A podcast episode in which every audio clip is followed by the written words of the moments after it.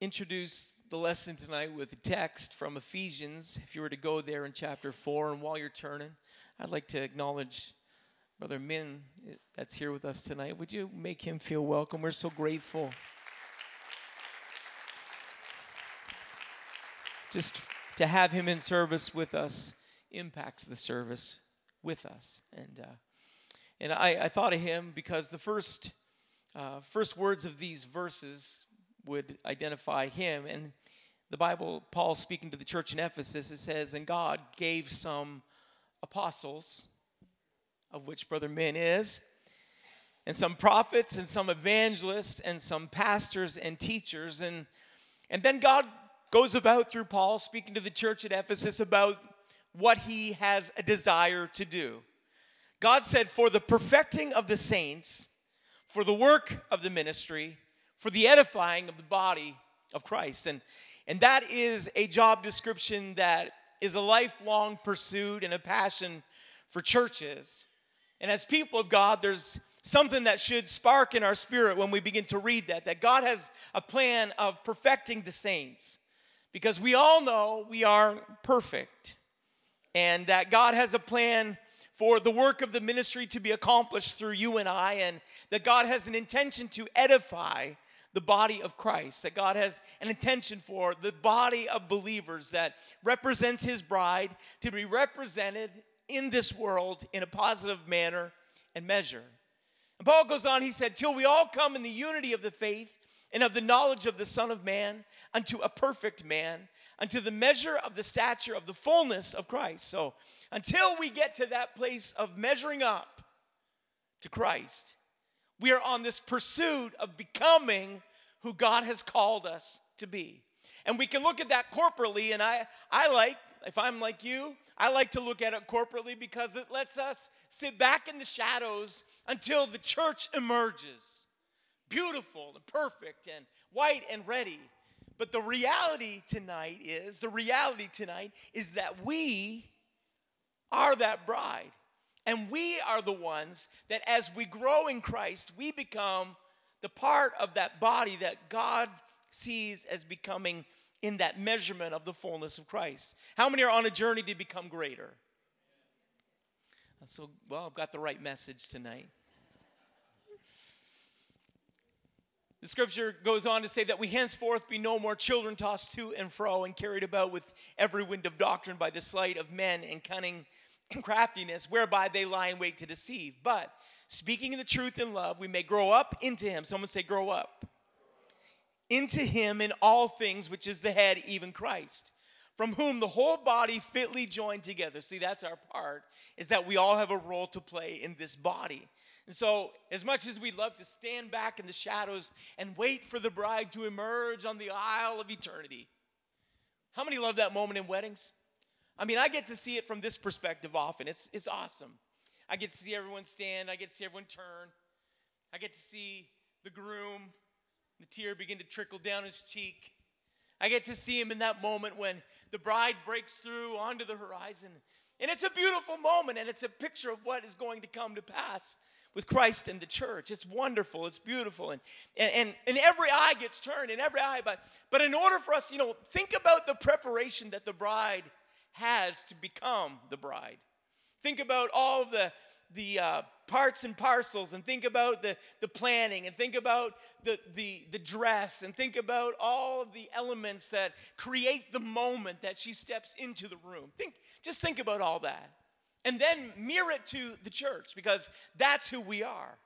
We are his bride, and God is preparing us, and God is making us ready. And, and I just came with a reminder tonight in the middle of a little lesson that he's coming soon you know, you know he, we talked a little bit about it five wise and five foolish virgins in that bridegroom on Sunday night, but, but there's a reminder that we need to keep in the forefront of our minds right now is that Jesus is coming soon. And I want to be ready. I don't want to be caught unaware. I don't want to, I don't, come on, I want to be ready in every part that we can play, in every role that we can do, in everything that we can accomplish to become that bride that He is challenging us to become, then, then that is what we have a desire to do. I want to grow in Christ. I, I want to grow until we are, we are raised in the stature and in, in comparing ourselves to Him. We want to become like Him. We want to be His bride. And, and that goal of becoming, that, that's going to become something in our spirit because it's easy for us to be content with what God has already done and say, well, I'm just going to hold on until.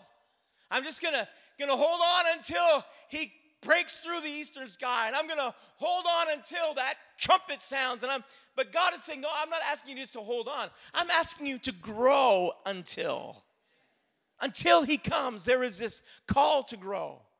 And uh, I, I, like to just kind of put a little picture up here for us tonight. Inter, interspersed through different places in Scripture, we find the picture of the blacksmith shop. And sometimes it's not always in a positive context. It's the blacksmith that did all the good work, but then it was the, the blacksmith that also created the idols that people would worship. And, and so sometimes it's not always in a positive context that we read about the blacksmith, but the picture of the process is there in Scripture. And Isaiah chapter 44 and verse 12, it speaks of the blacksmith. It says, The smith with the tongs both worketh in the coals and fashion it with hammers, and worketh it with the strength of his arms. There is this job that the, the blacksmith goes into knowing that it's not going to be easy. It's not, it's not going to be an easy task to complete the product that I'm working on right now but I'm willing to undergo the task until it's completed because at the end, the product is going to be worth the effort. I'm not completely familiar with ancient history and all of the refining of raw materials and metals, but I'm certain that it must have been difficult both to find and to form steel. We know that it was because there were seasons in Israel's history where she didn't even have a blacksmith and that she had to look to the Philistines. And, and there were seasons in her history where that, that occupation wasn't even identified amongst her people. And I'm certain that the fabrication of those materials must have been challenging in ancient times as well. The art of taking the raw material and, and creating the steel, but then to take the steel and work the steel until it became something with very limited and primitive tools. That must have taken a great deal of effort and patience and care. And, I, and if we just consider for a moment the substance of steel, the wonderful thing about it is that it's strong, it, it's powerful, it's, it's heavy, it's enduring, it, it, it lasts. But the very things that make it valuable are the very things that make it difficult to work with. However, if you were persistent and you worked with the product, it became incredibly valuable. And the willingness to work with the product has got to be something that we put deep in our spirit and understand that God is working with us. He is the blacksmith, so we do not want to circumvent the process. We don't want to stop before God is finished. And we maybe talk a little bit about that uh, in a few, few, minutes more. And, and I know over the past few weeks that Pastor Wilbert has been walking us through learning more about the 12 disciples. Amen. The individuals that Jesus called to carry on the work of the church. And, and it's been interesting to unpack their personalities, and it's inspiring to examine all of their actions, and amazing to learn all about the people that we thought we already knew. And their, you know, how their personalities would interconnect. And, and then, you know, we've got the inner and the outer circles. We've got Peter and Andrew that we've talked about, and Philip and Nathaniel, and James and John, and Thomas and Matthew and Judas. And we We've enjoyed this series, haven't we? We've enjoyed learning about them. But through the context of everything that has been taught, the most important thing that we are learning is what we are learning about us. It's what you are learning about you. Because how many have sat and listened to the scripture and then all of a sudden you think that that sounds a lot like me. That sounds a lot like my circumstance. or that sounds a lot like my personality, or, or that's where I found myself. I, am not, I'm not on the inner circle, I'm on the outer circle. I don't, I don't know, hopefully none of us are identifying too closely with Judas right now. But the most important things that we're learning about the disciples is that we're learning about us. And the responsibility, you know, the call came to the disciples. But then they had the responsibility to follow the call until God was finished with them. That is the, the principle that we want to talk about. So we can talk about the disciples, but what I'd like to talk with us tonight about is discipline. Because it's discipline that creates disciples. The scripture tells us that the word becomes a mirror for us to see ourselves in, and, and we have seen ourselves in the mirror of the word in the last few weeks. And I, and I think it's refreshing to know and to realize that God doesn't need perfect, He just needs committed. Not everyone's going to stick with it to the end of the journey, Judas, but I'm determined that I'm going to be one of the ones that will. Would you tap your neighbor and say, I'm going to be one of the ones that will? The critical factor to becoming a stick it out to the end disciple is that you need to be willing to embrace the idea of discipline. And um, discipline is, is that, it's that element that you introduce to your life that you don't really like, but you know you need. In, discipline is that element that you introduce to yourself that allows you to become who God sees in you. That is what discipline will do. And, and maybe I'll just use a um, um, current, up to date illustration. Uh, discipline, discipline are the lines in your parking lot of life. Yeah. I, and if you're a guest with us tonight, maybe you don't know, understand the excitement. But if you've been with us for the last three or four or five or six or seven or eight or nine weeks, of the parking lot project without parking lot lines, then you know what I'm talking about. Life can get chaotic if you don't have order in the midst of your life. If you don't draw some lines and say, I'm, I'm going to stay in these boundaries, then it can get a little bit chaotic. I just would like to hear one more amen. And then just maybe one more amen about celebrating that we've got some lines on the parking lot. Woo, that was a good one. It's order to the chaos of your parking lot of life, is what discipline is. Paul, Paul starts off his book of Colossians with a commission that he feels called to. Paul, the apostle, he senses a responsibility to strengthen the church. He, he sees the church the way that it is, and, and, and, and maybe that is the calling that, that rests in the heart of, you know, more than just pastors. It's apostles. Everything that we, all the individuals that we, we spoke about at the beginning of this lesson have a, a challenge to see the church the way that she is, but then say, I, I just see this, this better church. I just see this, this mature church. I, I just see this church where, you know, God's not looking for uniform. God is looking for unified. And, and sometimes when, when, when people look out and they see the church, we, we have a wonderful church. This, is, this isn't uh, Pastor Jack's chance to come to service tonight so we can criticize everything that's going wrong with people. That's, that's not what we're talking about. It it is an opportunity, though, to, to talk about that there is a picture of something that I see on the horizon that we're not there yet. So tonight is, is a talk about discipline so we can become who God is calling us to be you know, the, the disciples that Jesus called off the Sea of Galilee weren't the same disciples that preached in Acts 2 and, and baptized souls in Acts chapter. those aren't the same people. There was a process between those two products. There was the individuals that he called, he saw something in them, but he saw something that they could be. And that is what it is tonight is that God sees something in us that we can be. And the difference between who we are and who we become is this process called discipline. and I don't expect anybody to run the aisles tonight. I've been waiting for you to preach about this, Pastor Jack. I, I've been waiting. I woke up in the middle of the night. You know, it, it's not, it's not, you know, this is not revelation. This is instruction. I, I, would go as far as to say it's inspiration, but, but this is just instruction that God has given us. And, and when we walk into discipline, then God says, okay, if I can trust you with this little bit, then, then I can trust you with more. And, and if I can trust you here, then I can trust you there. And, and it's like taking your kids out on those first few drives when they get their permit. And the first question is, can we keep it between the lines? I was talking to a student, uh, somebody that was just learning to drive recently, and I said, You know, I, I, I took my kids out when they were like 13 and 14 to this field. because I didn't care if they got stuck in the field. I did care if they crossed the line into oncoming traffic. And until we learn to get it, you know, keep it between the, the, the little ruts on the field, then we weren't going out onto the road. But when we when we were able to keep it between the ruts in the field, then we kept it between the lines on the road.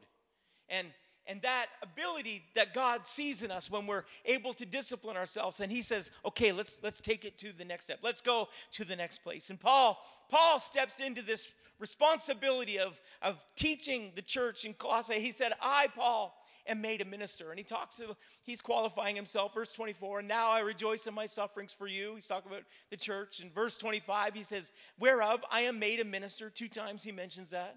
He said, I, I made a minister according to the dispensation of God, which is given to me for you to fulfill the word of God. In verse 26, he said, Even the mystery which has been hid from ages and from generations, from but now is made manifest to his saints.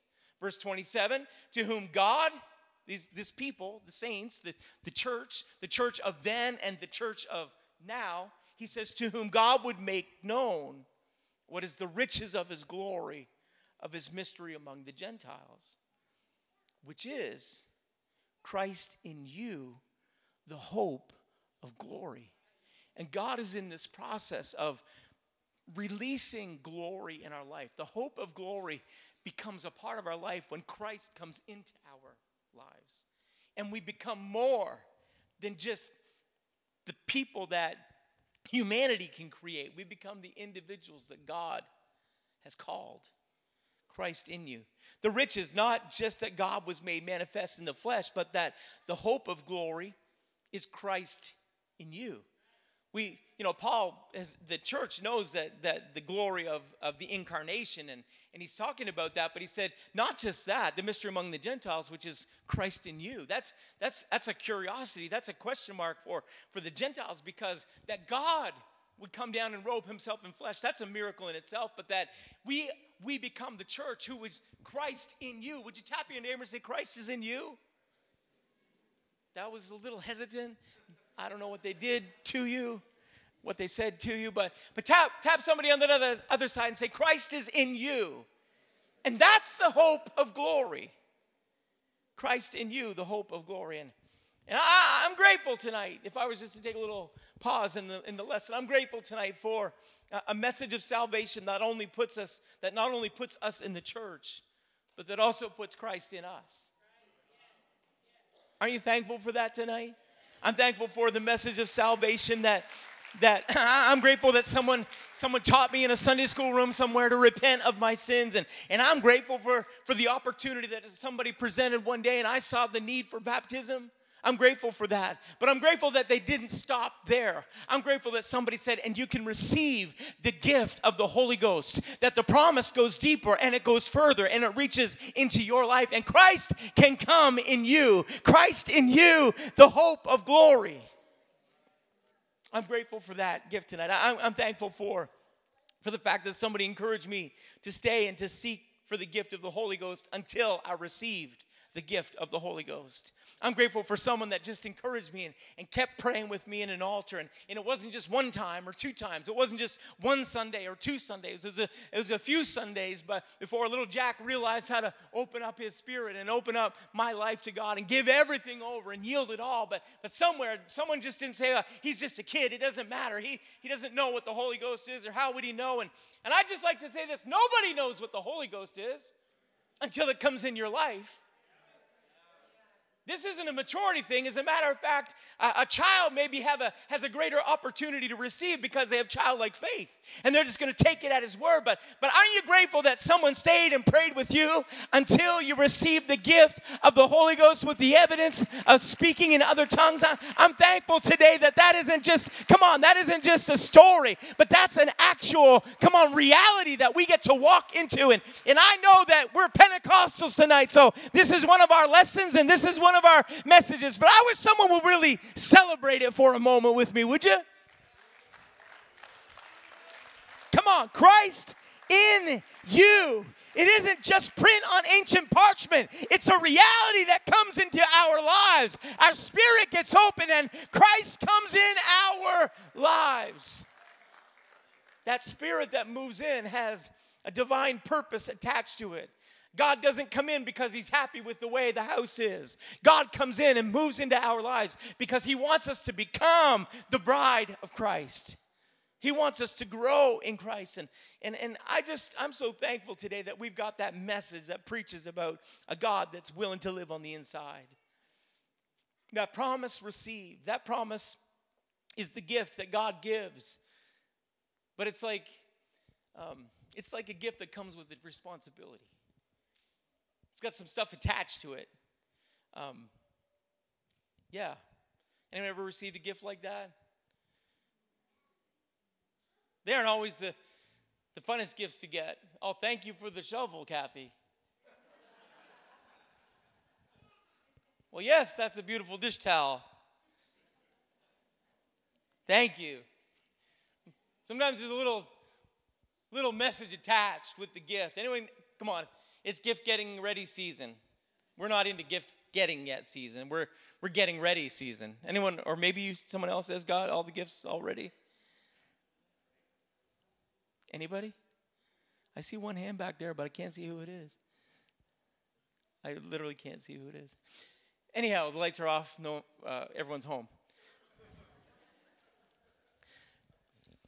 Growth. Growth in God is part of the responsibility that comes with the gift of God. Christ in you has a purpose of working through you. And until he has the building cleaned, you know, I, I, my, my family has identified that, uh, that I have ADD. I don't know if I do or not. Now, maybe some of you know that I do, or maybe some of you know that I don't. I'd appreciate your input, feedback. I don't, I don't know. None of this is in the notes tonight, so that may be my first clue. what was I saying? yeah, they, they've identified that maybe I've, I've got a little attention deficit disorder. I like to chase rabbits or whatever it is they, they call them, in conversations. And I, we, we really do appreciate Pastor Matt and Pastor Eric in staff meetings because they keep us tracking. And I, I, had a friend of mine, actually, Pastor Anthony Ballestero in Clearwater, Florida. I guess I've been told that I'm a little bit like him. And maybe they're onto something because, because uh, in his meetings, apparently, there's, there's a little stuffed rabbit that they bought stuffed rabbit for staff meetings. And when he starts chasing rabbits, someone's allowed to pick up the rabbit and throw it at the pastor. So I don't know if we should give each section a rabbit. It just comes flying at the platform. But it's easy, it's easy for us to get off off track and miss the moment that God is calling us to. It's easy for us to get distracted away from the purpose that God is calling us to. Paul's trying to help us realize the responsibility that we have. He, he said, It's Christ in you, the hope of glory, but that comes with some stuff attached to it, a responsibility that you have to follow through on. But then I like where the verses go next in verse 28 of chapter 1. Paul's going on, he says, This Christ in you, this, this Christ is who we preach. We warning every man and teaching every man in all wisdom, that we may present every man perfect or mature in Christ. Wherefore, whereunto I also labor, striving according to his working, which worketh in me mightily. And if you're taking notes tonight, and maybe even if you're not, if you want to grab a pen, here's just five points that are in those two verses that I want to acknowledge tonight, and then we'll get ready to, to wrap the lesson up. But there are um, there's a, a lesson right there about discipleship that's given to us. And the first thing, number one, is the goal of discipleship. The goal of discipleship in verse 28. And that is preaching Jesus. That we have a responsibility. Paul said, Whom we preach. We have a responsibility to preach Jesus. The goal of discipleship is that we preach Christ. That is the goal. And, and that the preaching of Christ isn't limited to the platform and it's not restricted to the pulpit, that the preaching of Christ goes beyond this room into conversations in coffee shops and it goes into conversations in our living room and it goes into conversations on that new cell phone that you just got. You're so excited about it. Thank God, praise God. But the goal of discipleship is that all of a sudden our following Christ becomes a reality of our living life. Until discipleship create something in us, a passion for us, until we are willing. The goal of discipleship is that we preach Christ, warning, and then the responsibility goes on to the heart of discipleship. Number two, the heart of discipleship is that we warn every man, not just the occasional conversation with people, but that that when when we are walking in discipleship, there is something that gets a hold of us, and the conversation about warning every man becomes a part of our reality. It becomes a part of our existence. It becomes a part of the conversation that we have.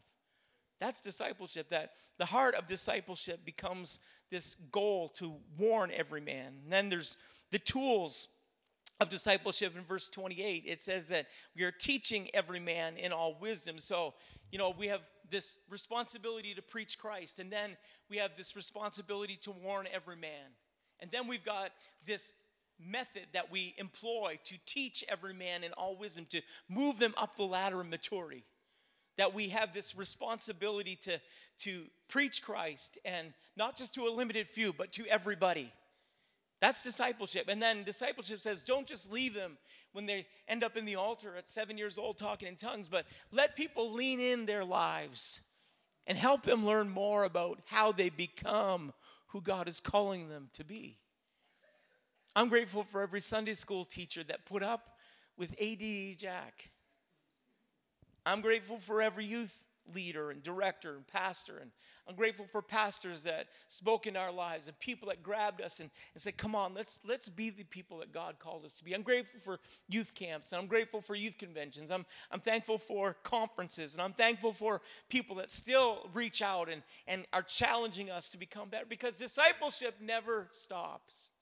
Discipleship becomes a part of our activity in everyday life. Teaching every man. So we've got number one, the goal of discipleship, preaching Jesus. Number two, the heart of discipleship, warning every man. Number three, the tools of discipleship, teaching every man in all wisdom. And then number four, the product of discipleship is presenting every man mature in Christ that every you know that we have this the product we see the work that discipleship does. So the people that are disciplined reproduce themselves in other disciples. It's not rocket science people. We can do this. You can do this. Everybody can do this. Eh, when we when we introduce discipleship into our lives it begins to reproduce itself in others it allows us to teach every man. Scripture didn't isolate any individual, it didn't isolate any people group, it didn't isolate any other religious people, it didn't isolate anyone. Every man has the opportunity to become, presenting every man mature in Christ. And we warn every man, Paul said, that we may teach every man, that we may present every man. That's basically it summed up. We warn every man that we may teach every man so we can present every man. That's not a limited gospel. That's a gospel to everybody.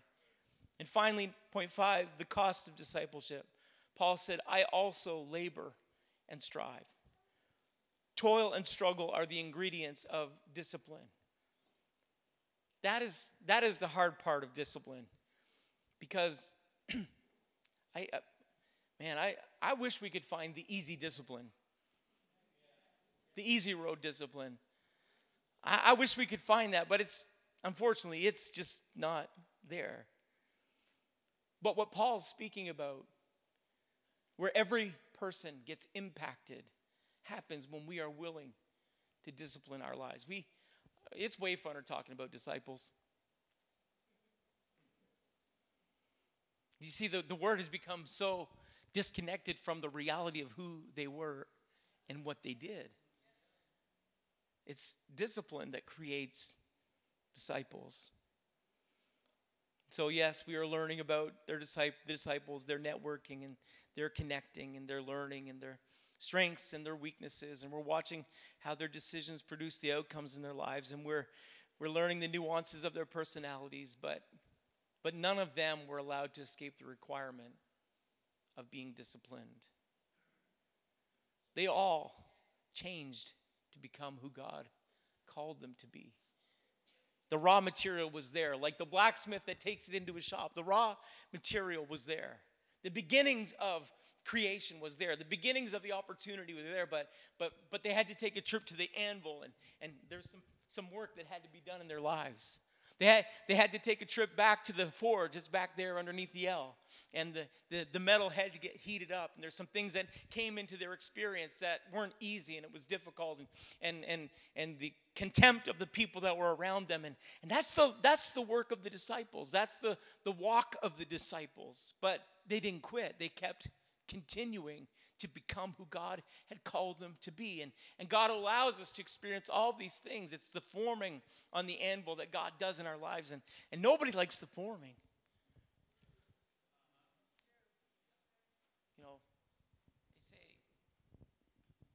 they say you can pound nails with Shure SM58s. This is a beta 58. I'm not going to try it. you know, the that God works in our lives. We we dislike that part of it, but God says, I see something on the other side. I, I see the, the finished product. I see what you're becoming. I, I don't just see what you were. I, I'm grateful for it. The product is powerful. The product, you know, everything that made it great is what made it difficult. And God saw you that way too. Everything that makes you great is also some of the things that make you difficult. That's honest.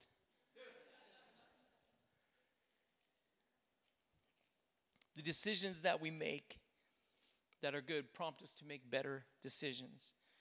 And the disciples, there was all kinds of learning, but at the end, it was those individuals that pushed the church into the church age to become who God had called them to be. That was the end product. When He called them off the fishing boat, it's because He saw them preaching in the streets of Jerusalem, Judea, Samaria, and the uttermost parts of the world. When he called them off the fishing boat, he saw us in 71 Downing Street talking about people that gave up the things that they wanted to do so they could become the people God wanted them to be.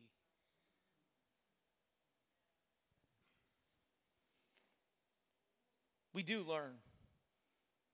And I'm finishing, and we can come back to the music. The decisions that we make and that are good, we, we see the product of our good decisions. We see the product of obedience and we learn by observation, and part of the role of parents is to, to bring discipline and introduce that into a children's life so that they don't make mistakes later on that hurt worse. A fall from 1.5 feet doesn't hurt nearly as much as a fall from 5 foot 8. It hurts now when I go down. So we can learn and, and we, we can allow the school of hard knocks. There's, there's, there's some different areas where we learn. We learn the school of hard in the school of hard knocks. It's the it's that place where we have to see the consequences of our poor decisions. It's the layer of life where God allows us to live some things out that we personally don't like because of the decisions that we made. And thankfully for God's grace and His mercy, there are times when He intervenes and He moves things out of the way and He keeps us from the from what could have been.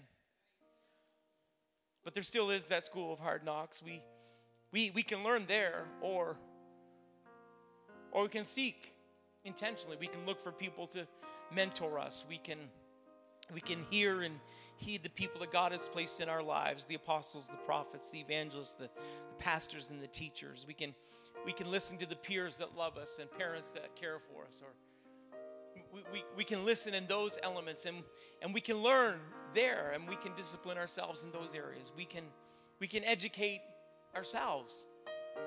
God's given us that much smarts that we can continue to, we can determine to continue our own education on our own, that we can read books that we want to read on topics where we know we need help.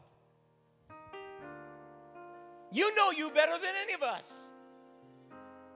You know you.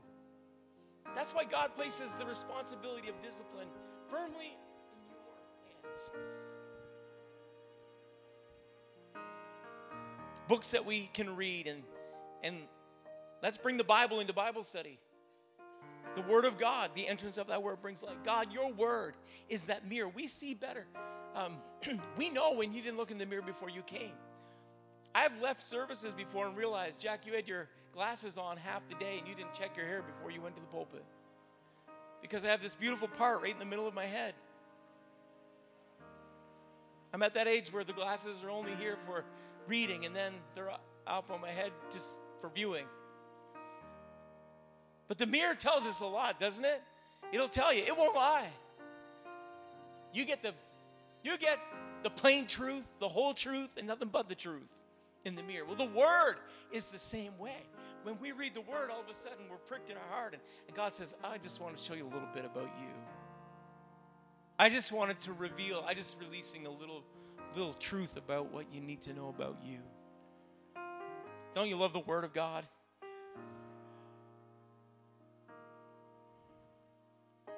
Maybe the unsaid point tonight so far is that discipleship doesn't just happen. You have to be determined to be a disciple. Galatians 5:24 and they that are Christ have cru- crucified the flesh with the affections and lusts.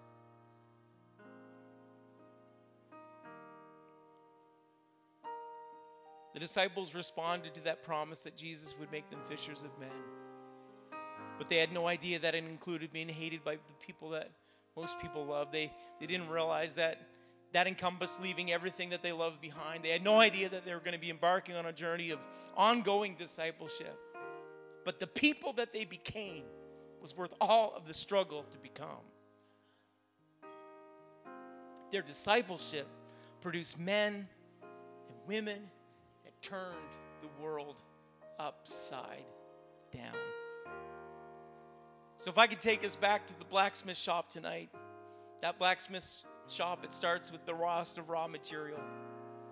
That piece of iron, when he begins, it has to be shaped and formed. And the product that has no idea of its purpose is already in the hands of the blacksmith. Tonight, we've got to be willing to say, God, I'm placing my life in your hands.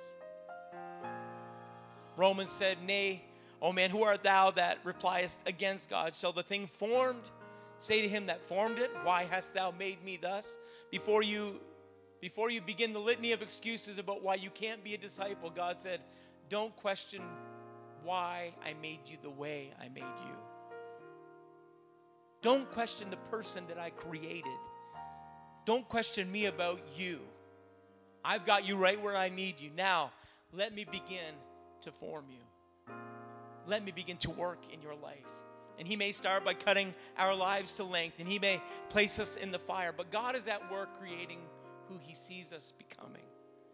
And it happens in this process called discipleship. No matter where God takes us or where God leads us, we have the confidence to know that God isn't trying to finish us, God is trying to make us the person that He is creating. It's the fire that makes the metal more malleable. It's not there to destroy it, it's there to, to fashion it, it's there to fabricate it, it's there to break some of the stuff down that needs to be broken down so, so the creation can happen. But God said, when we walk through the fire, we shall not be burned. And when the flame is kindled upon us, that it's not going to, it's not to, it's not to consume us. God is just working in us. It's not just that, it's it's that heat you know in the blacksmith shop it's the heat that allows the product to be shaped and formed but but more than that it's the process. The heat is the process. You can't get hard steel without heat. You know now we get stuff knocked off of assembly lines there's hydraulics there's all kinds of pressure and power and horsepower that kind of creates cold stamp steel and, and you can get product without any of this effort. It's just kind of a blanket shot into the machine and it comes out a product on the other side. It's just cold stamp steel, but but the creation that that, that scripture refers to and the creation, you know, you, you but you can't create hardness any other way than heat. It's got to go into the fire. it's got to go into the fire and it's got to be heated up to 1400 degrees. And then when it reaches one extreme, tell me this isn't a lot like life. It reaches the one extreme of extreme heat. It's red hot, it's just sizzling. It's just, and then, then that, that item is taken and it's plunged into cold water.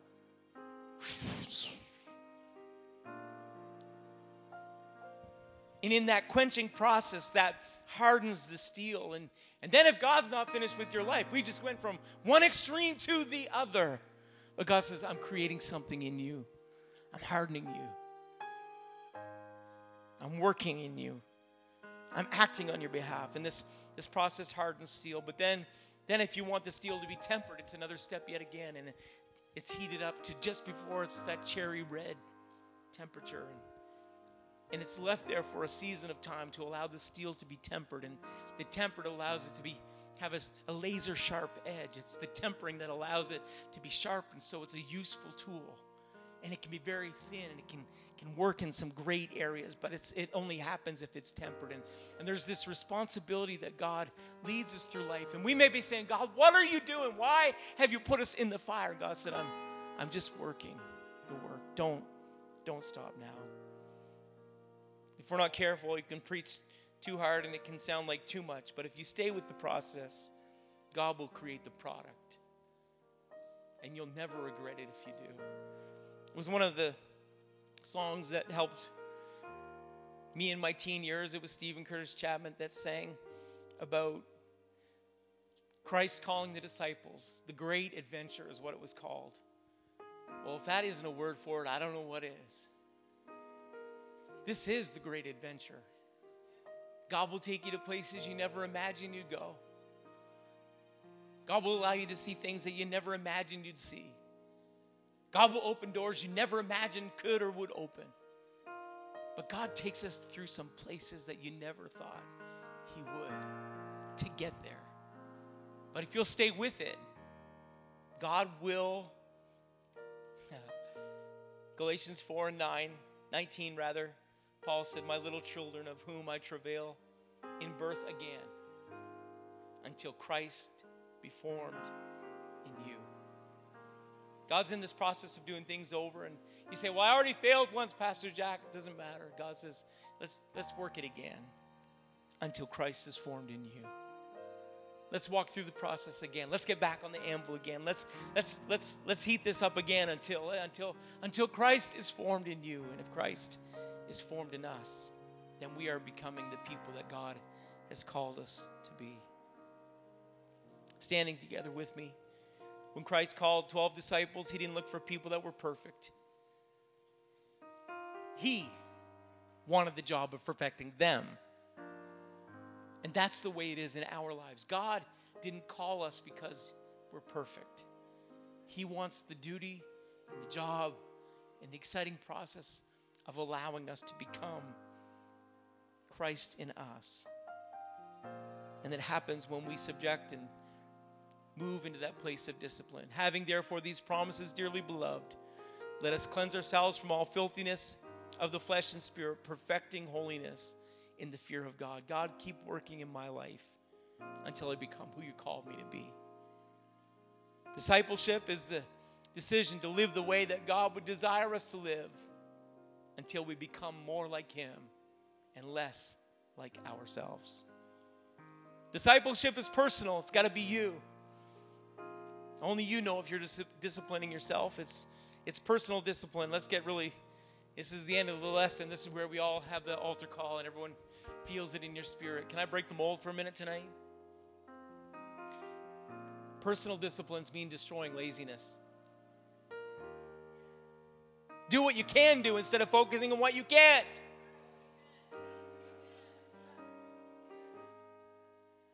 Get rid of all the excuses. Go to work. Be ready and willing to learn. Oh, Pastor Jack, I feel the Holy Ghost. I do. Personal disciplines remove us from the equation. We become disciples to do the work that God has called us to do, not to offer excuses about what we can't. Hallelujah. to Jericho. We, we were we were, we were talking in sta- rabbit, some kind of rabbit. We're starting. we're talking in staff meeting. Pastor Matt said yesterday or today we're in meetings for quite a bit yesterday and today without rabbits. He said maybe we should get rid of that back row back there because we haven't had a Jericho in a long time. Time. I said yeah. It's like the Bible school students started doing a whirlpool.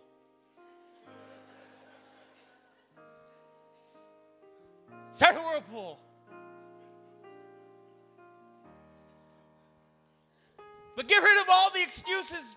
Be willing to work in the harvest. Discipline. Serve one another in love. Serve in our community. Get beyond the four walls. Let your little light shine. He says just personal disciplines. Then there, there are spiritual disciplines, and this is where we get churchy. Read the word daily. Pray daily. Without ceasing attend church. So much the more as you see the day approaching. Get involved. Be a participator. Don't just be an attender. Be a part of what god is doing in the world. Be a disciple. Get off the boat and get into action. Let's go. It's time to have revival. Revival is spelled it's w-o-r-k it's work. That's revival.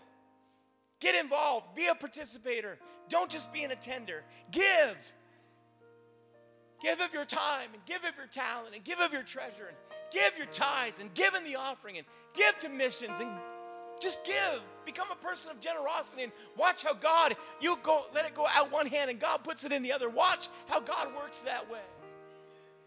That's what happens with disciples. It's five loaves and two fishes. It's God taking water into wine. It's God performing the miracle in the midst of just product. It's just that's discipleship. Watching God do the miracle when you didn't expect it or anticipate it. It's discipline. It's about learning the power of prayer and finding out on your own. It doesn't have to be in a service, but realizing God can talk to you and realizing that burden can rest on you and realizing that you are part of the revival that happens. And it's not just in service, it's preaching and teaching and every man. That's the work of discipleship. Become, become the man or woman of God that grows the kingdom of God. First internally and personally, and then externally and corporately.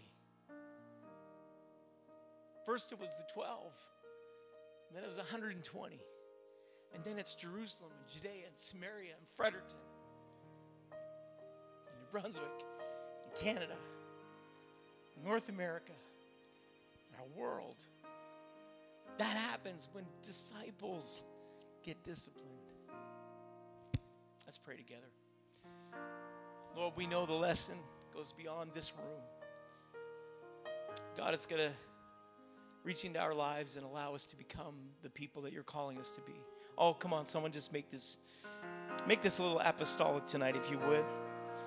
I hear the prayer right there.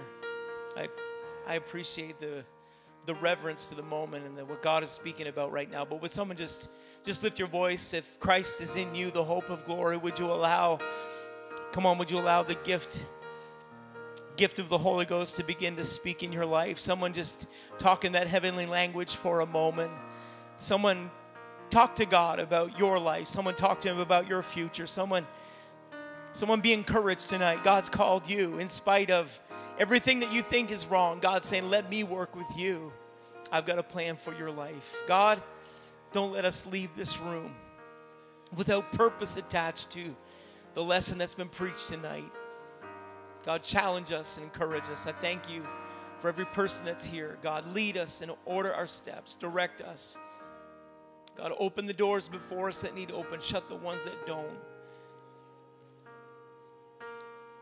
God, until you are formed in us, help us to go back again and again. Work on us, Jesus, we pray. We need you, God. We need your spirit at work in our lives. Our world needs you to work through us, we pray. In Jesus' name we ask. Would someone shout in Jesus' name? It's been so good to be in the house of the Lord together. It's been good to unpack the Word of God with you. You're dismissed. We love you. Take this lesson. Make it a part of who you are and what you are and what God is becoming, what you are becoming in God. God bless you.